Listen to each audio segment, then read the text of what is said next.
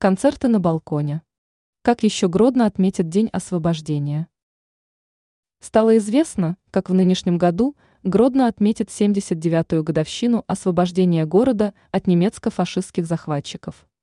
О праздничной программе, запланированной на ближайшее воскресенье, пресс-служба Гродненского горосполкома проинформировала в своем телеграм-канале.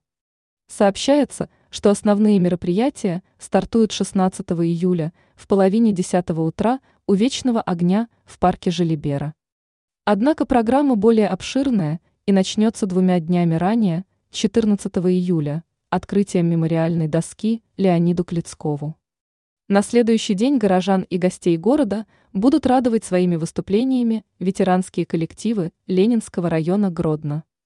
На популярной открытой площадке у молодежного центра состоится концерт песни души «Радзима моей».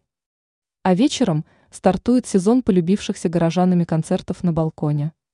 А далее, как уже отмечалось, грядут основные события празднеств.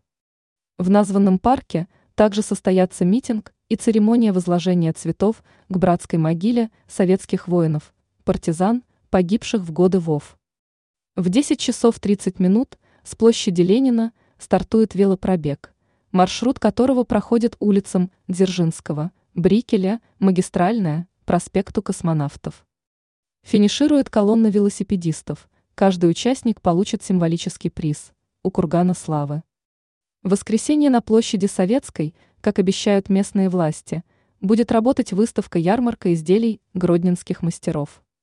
А у молодежного центра Гродно пройдет праздничный концерт с участием ветеранских и молодежных коллективов города, отметили в мэрии.